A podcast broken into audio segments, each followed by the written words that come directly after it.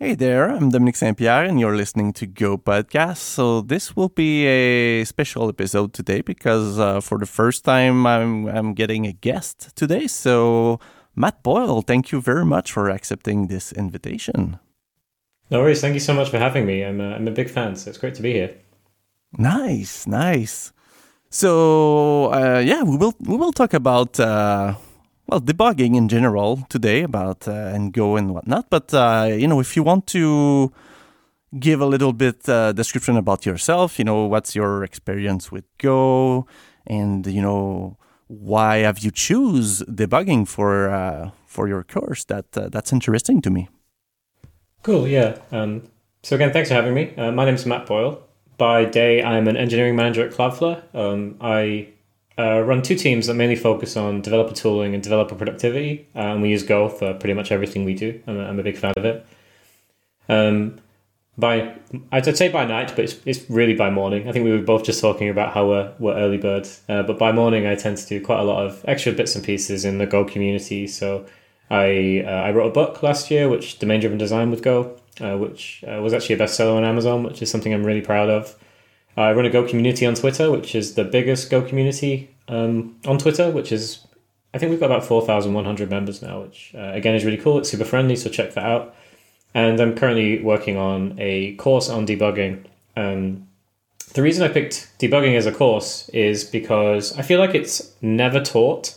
At least I was never taught explicitly. I learned a lot about debugging um, to be honest, you, I would say in the trenches when things went wrong and I had to figure out why they went wrong, I would um, either partner with someone who was more experienced than me or I'd figure things out as I, as I went through tutorials or videos. And I think a lot of people could benefit from explicitly being shown how to use even just the basics of some of the tools, such as like the debugger or uh, strategies for logging or how to use Prometheus uh, to, to capture some metrics about your application. So I figured it was a really good place to. Um, to start with a course. Hopefully, can add some value. I, I don't see a whole bunch of discussion or courses around it, and I managed to stir up a bit of a storm on Go Twitter when I asked folks if they use the debugger because uh, everyone I work with uses it, but it turns out that it's not as uh, as widely used as I thought it was, and which was an interesting lesson uh, for me. Yeah. Yeah, yeah, yeah, I remember that that tweet. Uh, this this is what uh, you know drive me to to ask you uh, to join this because yes, I, I think like you said, it's not uh, it's not really talked much, um, yeah, before before we uh, we go and, unwrap a lot of uh, of this, uh, I'm curious, uh, and con- you know, congrats for for the book. By the way, it's uh, wow, it's a it's a super achievement. And first of all, did did you did you find it uh, hard to uh, to write a book? Actually, what what was your experience? I'm just curious here. Yeah, I think writing a book is is certainly challenging. Um, I think the hardest bit is that it's it's a marathon, not a sprint like when you commit to writing a book, uh, especially something so long form, is you've got to kind of commit your free time for a year. It basically took me a year from idea to having it published. Yeah. And that meant sort of dedicating weekends and evenings and mornings to writing it and then you know you send it off and you get some feedback and you have to make changes and so it's, it's just a really tough process so i think the the hardest bit is just kind of having that continuity of focus on a single thing and I think that was it was a good it was a good um, experience for me from that perspective because the the achievement of getting it published felt huge just because I knew that I'd worked on it for for so long, um, and I think that's a sticking with one thing for a long time isn't something I've traditionally been very good at. So uh, that was that was pretty good, and I think that was the hardest bit more than anything. Right. Yeah. Yeah. Nice.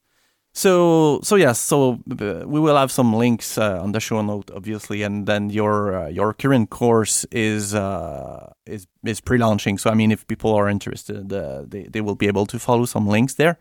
So that's nice. Um, so yeah, re- returning to that tweet, uh, I, I was I was a little bit surprised as well to see to see the the result. And to be frank, I haven't seen the you know the the last result. I only saw when, when I when I voted myself.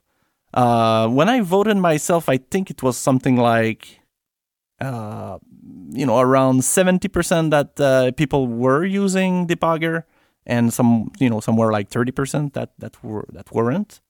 So can you, can you talk a little bit about the, the, the last result that, that you got? Yeah, so I think by the time the poll closed, around eight to 900 people have voted.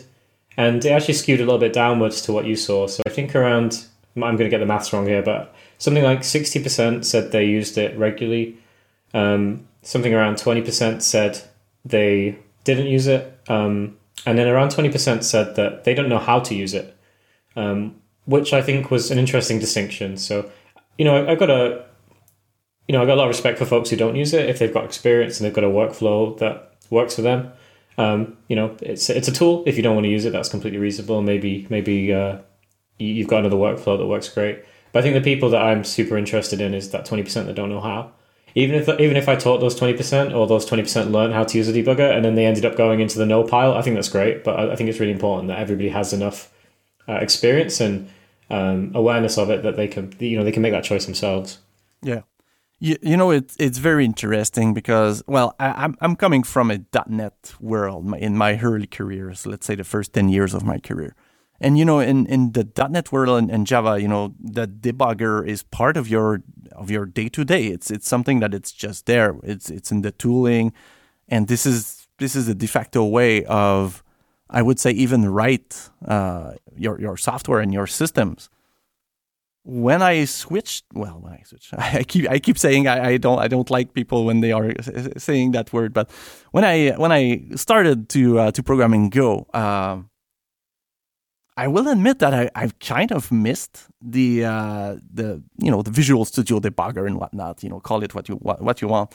I kind of missed that, but it, soon uh, it soon uh, becomes something that uh, I you know, I was fine uh, not having because to be frank, in in 2014, uh, maybe the tooling was not there uh, as it is today. And and to be completely frank, I'm I'm probably part of those uh, of those uh, twenty percent ish, whatever, that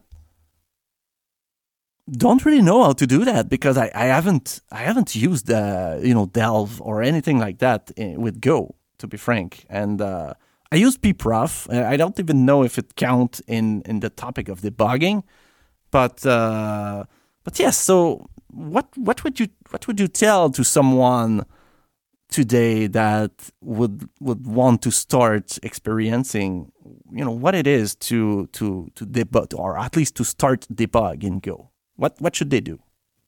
Yeah, and for what it's worth, I think pprof definitely counts as debugging. I, I do have a module on my course around using pprof because I think you know, performance issues are, are still things that need to be debugged to figure out what's going on.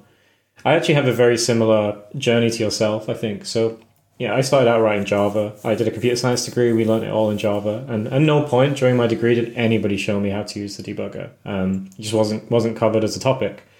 So I kind of entered the workforce not really knowing how to use the debugger either, and also kind of fearing it. I think it seemed complicated, right? And I think I think it certainly was in some languages because one of my first jobs was uh, using PHP and Laravel.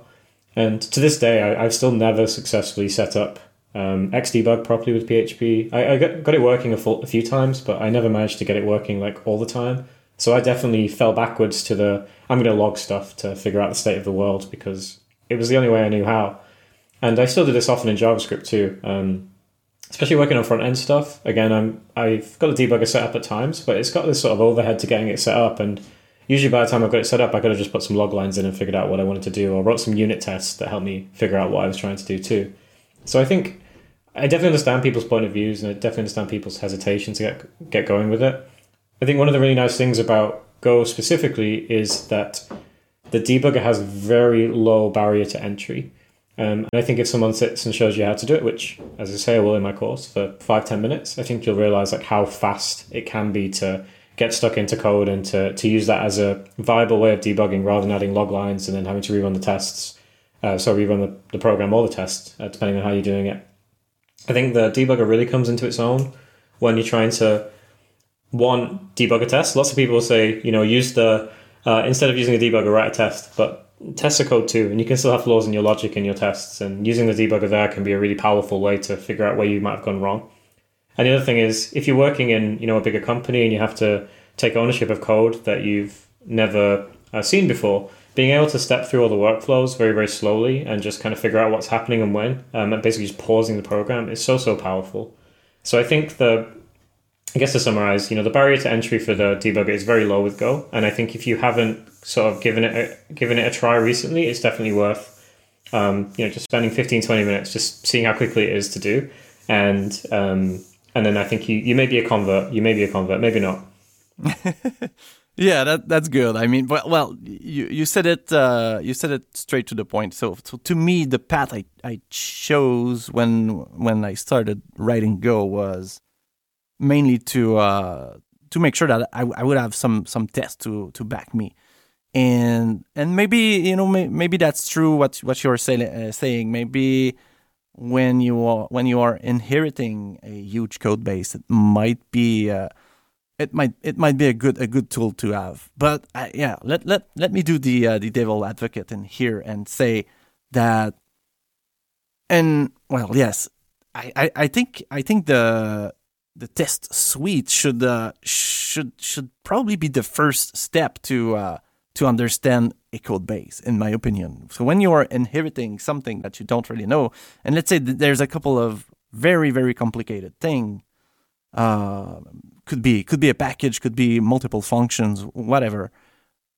Should should the tests not be the, the right place to to understand the test and, and maybe uh, hopefully some documentation? Yeah, totally. Um, and I think it's a super reasonable comment. And I think they should be seen as partners and not opposites. I think um, the way the way I would counter that is, I'm sure all of us have worked on large code bases that don't have the test coverage that we'd expect. And so adding it will be something that should be a great first task for you, perhaps, but it also doesn't necessarily mean that you can do that without understanding it, which is usually where the debugger will come into play. Um, secondly, as I mentioned, sometimes test logic can be flawed too. Um, I've certainly raised seen issues where um, customers have raised issues and they've said, "Oh, this isn't working as I'd expect, and it doesn't work as per the documentation." And when you actually look at the test, the test is wrong. The test has assumed the wrong thing. So you know, tests are fallible too. Um, they can fail if humans have misunderstood what the requirements were, and requirements change, and the test might fail. And you may want to dig in a little bit to figure out why that is. The debugger is super helpful there too. Yeah. Um, oh yeah. Go ahead. I was gonna say the final thing is test philosophy, right? Like lots of people have very different views on testing. Some people write lots of unit tests and very few end-to-end tests. Um, some people write lots of end-to-end tests and very few unit tests. And depending on how you decide to to scope those, maybe you do it like from a business perspective, like this is what the customer should see, versus like very technical deep dives into how the software should operate.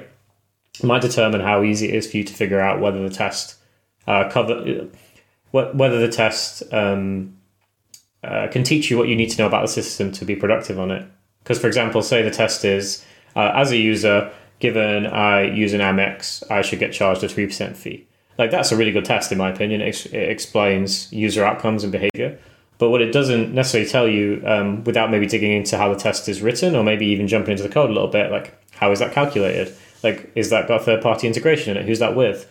Um, how long does it take for that HTTP call to come back to me?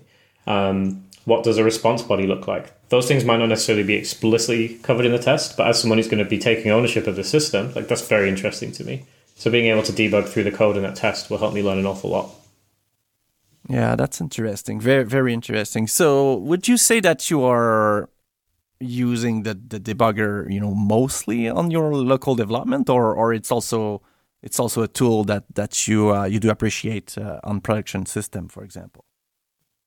Yeah, I tend to only use it locally, to be honest. Um, there is there is a way to run uh, the Delve debugger in production, and there's also ways to get like a, a dump of um, of a request so you can actually debug after the fact as well.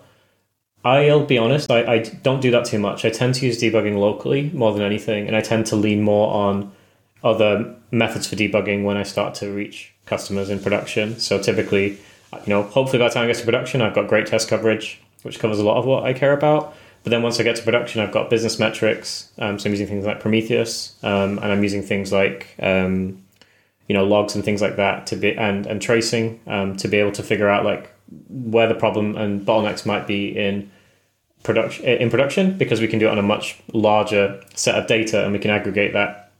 So I, I tend to use those when I get close to production. And then you know something you mentioned previously is is pprof.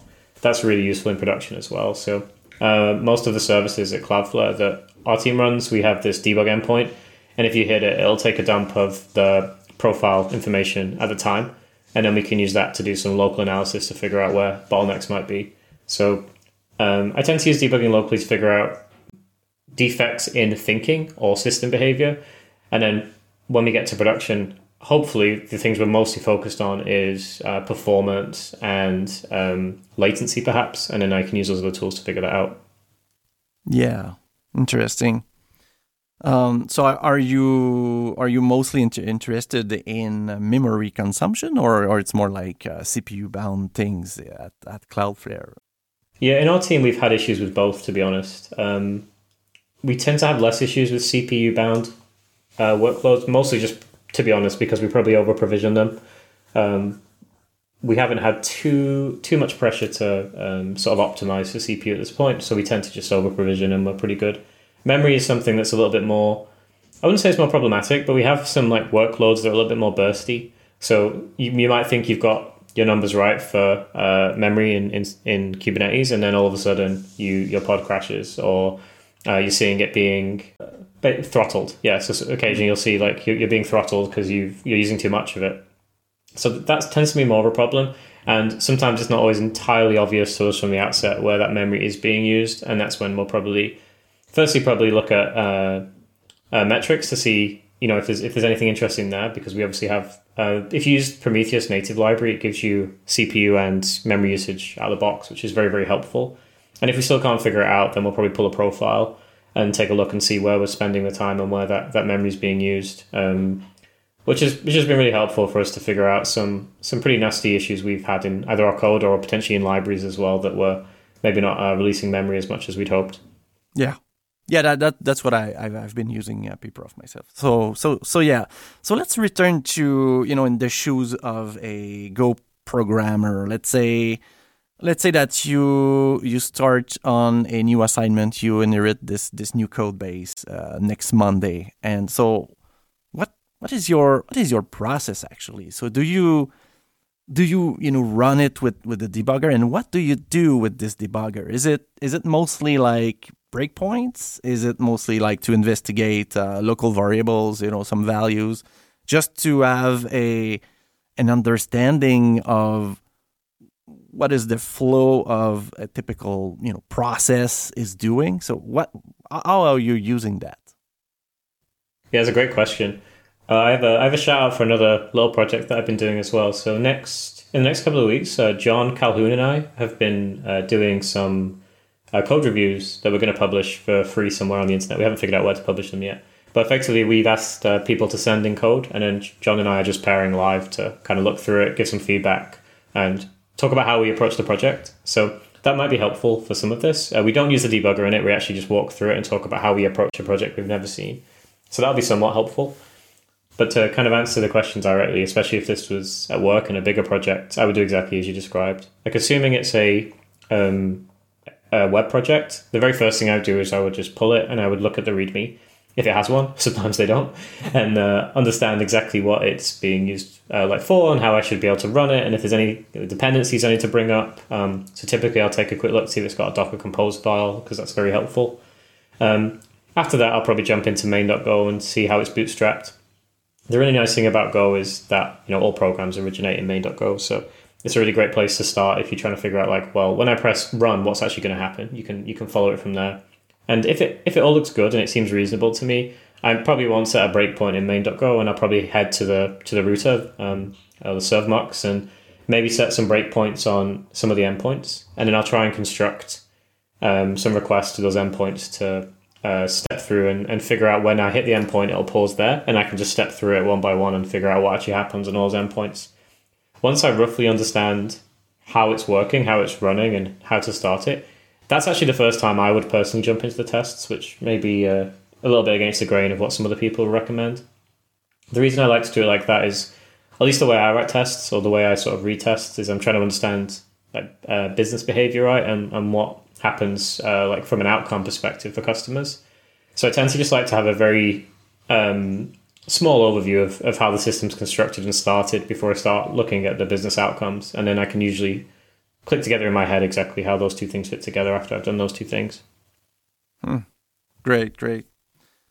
So what what is the what is the output look like? Because yeah, like I was saying, I personally never used it, so I don't even know what it looks like. Is it is it a GUI based thing? Is it is it something? You know, where are you seeing those those value? Is it is it like on the terminal? Is it like GDB, like where you you do you do enter some commands and you manually walk walked into the code, or you know how, how is it working?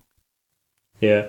I, I, have massive respect for engineers who use like Vim and, and some of the tools out there. I, am not one of those engineers. I am very IDE dependent. Um, and to be honest, I think IntelliJ should probably be giving me a commission at this point for how many people I've tried to sell on Goland because I just I just think it's great. I mean, it's a paid for tool. I think it costs like $150 a year. Um, but the productivity I personally get out of it once kind of I figured out how to use it has been immense. I know there's a lot of people who love VS Code as well, and I think you can achieve the same things. But every time I've tried VS Code, there's just been a couple of things that didn't quite work for me at least as well as Goland. So I tend to go there. So my first bit of advice is if you're a beginner and just starting out, like there's a free trial of Goland, like give it a go for a couple of weeks and see if it's for you, and then you can try and convince your boss to to buy you it, or you can uh, you can fall back to VS Code. But the, the really nice thing about Goland is it all just works out of the box. So typically when I uh, start a debugger, all I'm doing is I'm clicking in the gutter of the program, which will set a little red dot. I'll click the bug icon icon in the top right, and that's it. That's all the configuration I need to do to set up the debugger in Goland. Uh, what will happen then is I'll make a HTTP request using Postman, and um, the that will issue the request, and it will hit the debug breakpoint. At which point Goland will come back to the foreground. Um, at the bottom of Goland, it will then show you a bunch of uh, useful commands and information. So there's like a, a little kind of terminal GUI style thing that includes the current values of things that might be interesting to you. So it'll contain the request and the response, and maybe if there's some headers that you've uh, assigned to variables, you'll see them there. So you can inspect the values of them at points in time. Mm-hmm. You can then uh, step over or step into functions or press play, and it'll just continue the whole function through to the end or to the next breakpoint so typically what I'll do is pause there and just keep pressing the step over and watch as the values change and the the, um, the uh, things I'm interested in, see what happens to them. And you can also uh, that thing that I right clicked in the gutter, you can also uh, right click that again and put set condition, and you can set conditional breakpoints too. So maybe we're seeing a very specific issue that a customer raises, and it's like, well, if someone's name, uh, if someone's email address has the this special character in it, um, it's causing as an issue. So what you can do is you can set a conditional breakpoint and leave the program running, and you can you know try a few requests without that special character, and you can see them go through completely without pausing the program. And then as soon as it evaluates the value to have the thing that you set the conditional breakpoint to, you can it'll then hit the debug breakpoint, and you can step through from there too.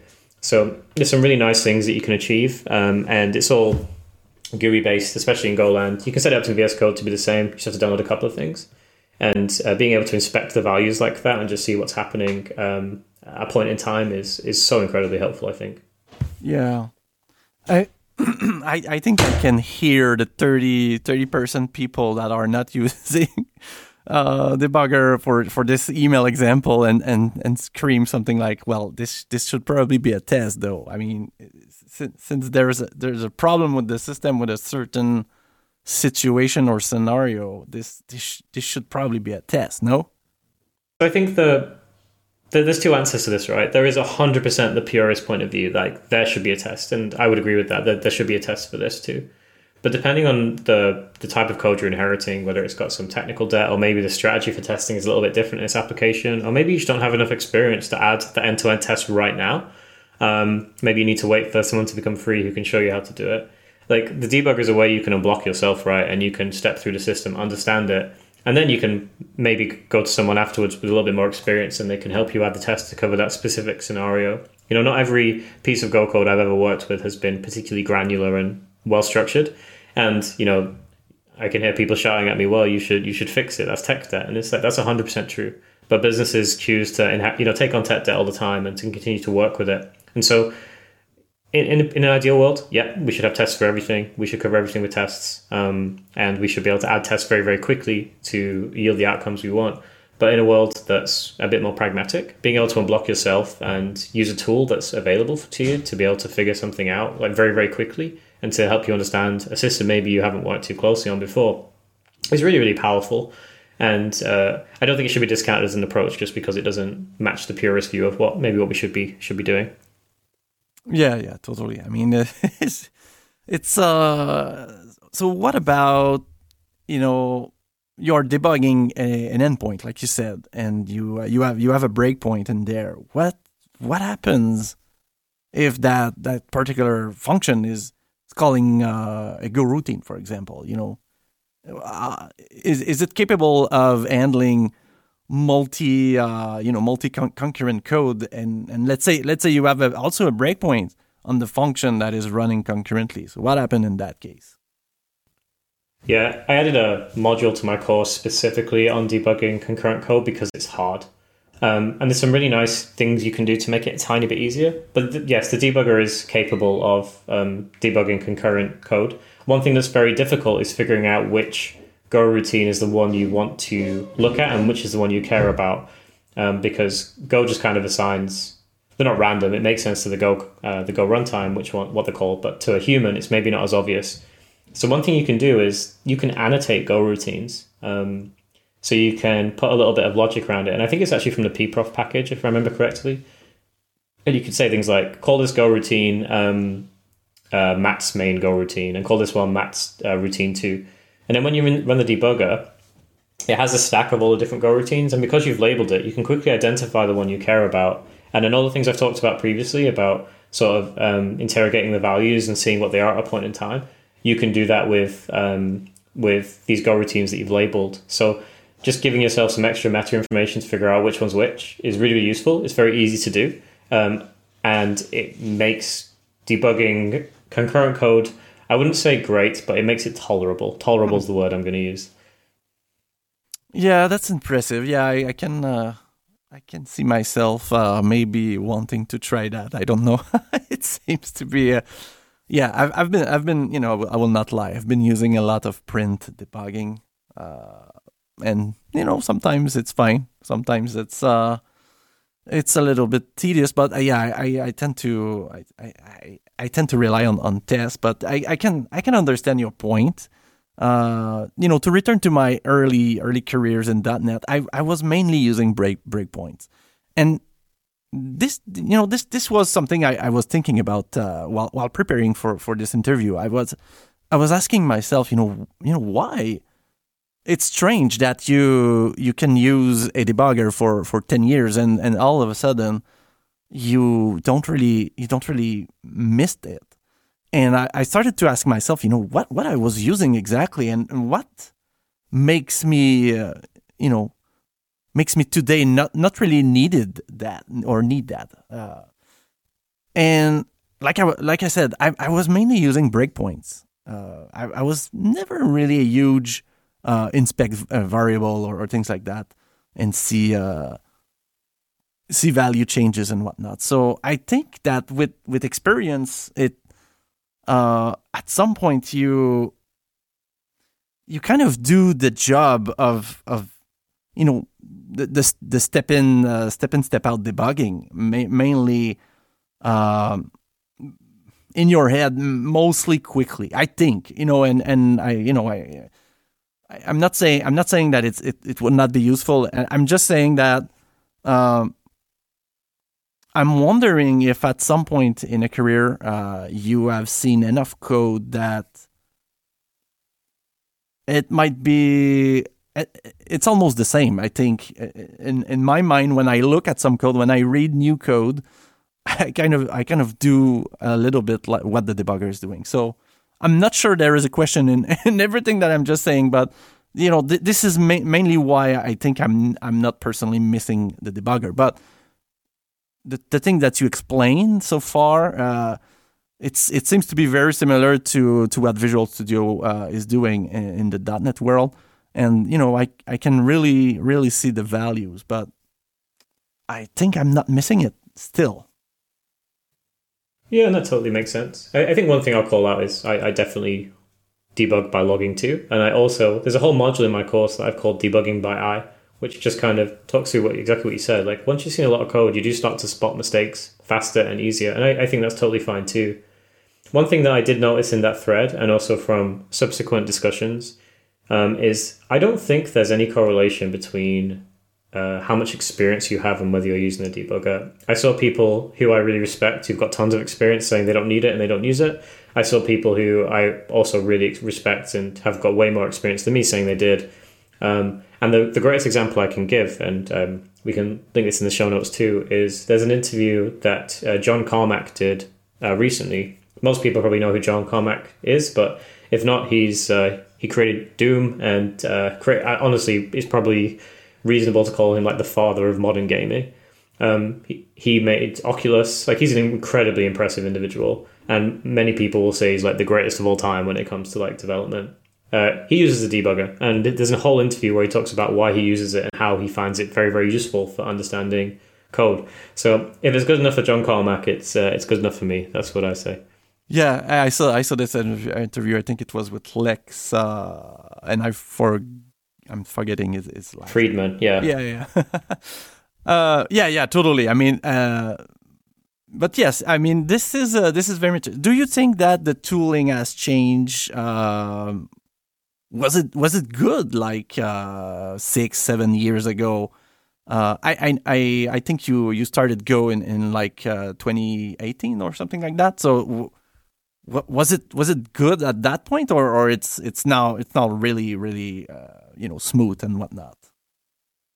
Yeah, so I think when I first started out, I, I do remember that VS Code potentially didn't have great support for this, and I, I do wonder if there's any correlation between that and uh, people's views on it. Because I know that a lot of people use VS Code because they, they don't want to pay for Goland, which I, I think is super reasonable.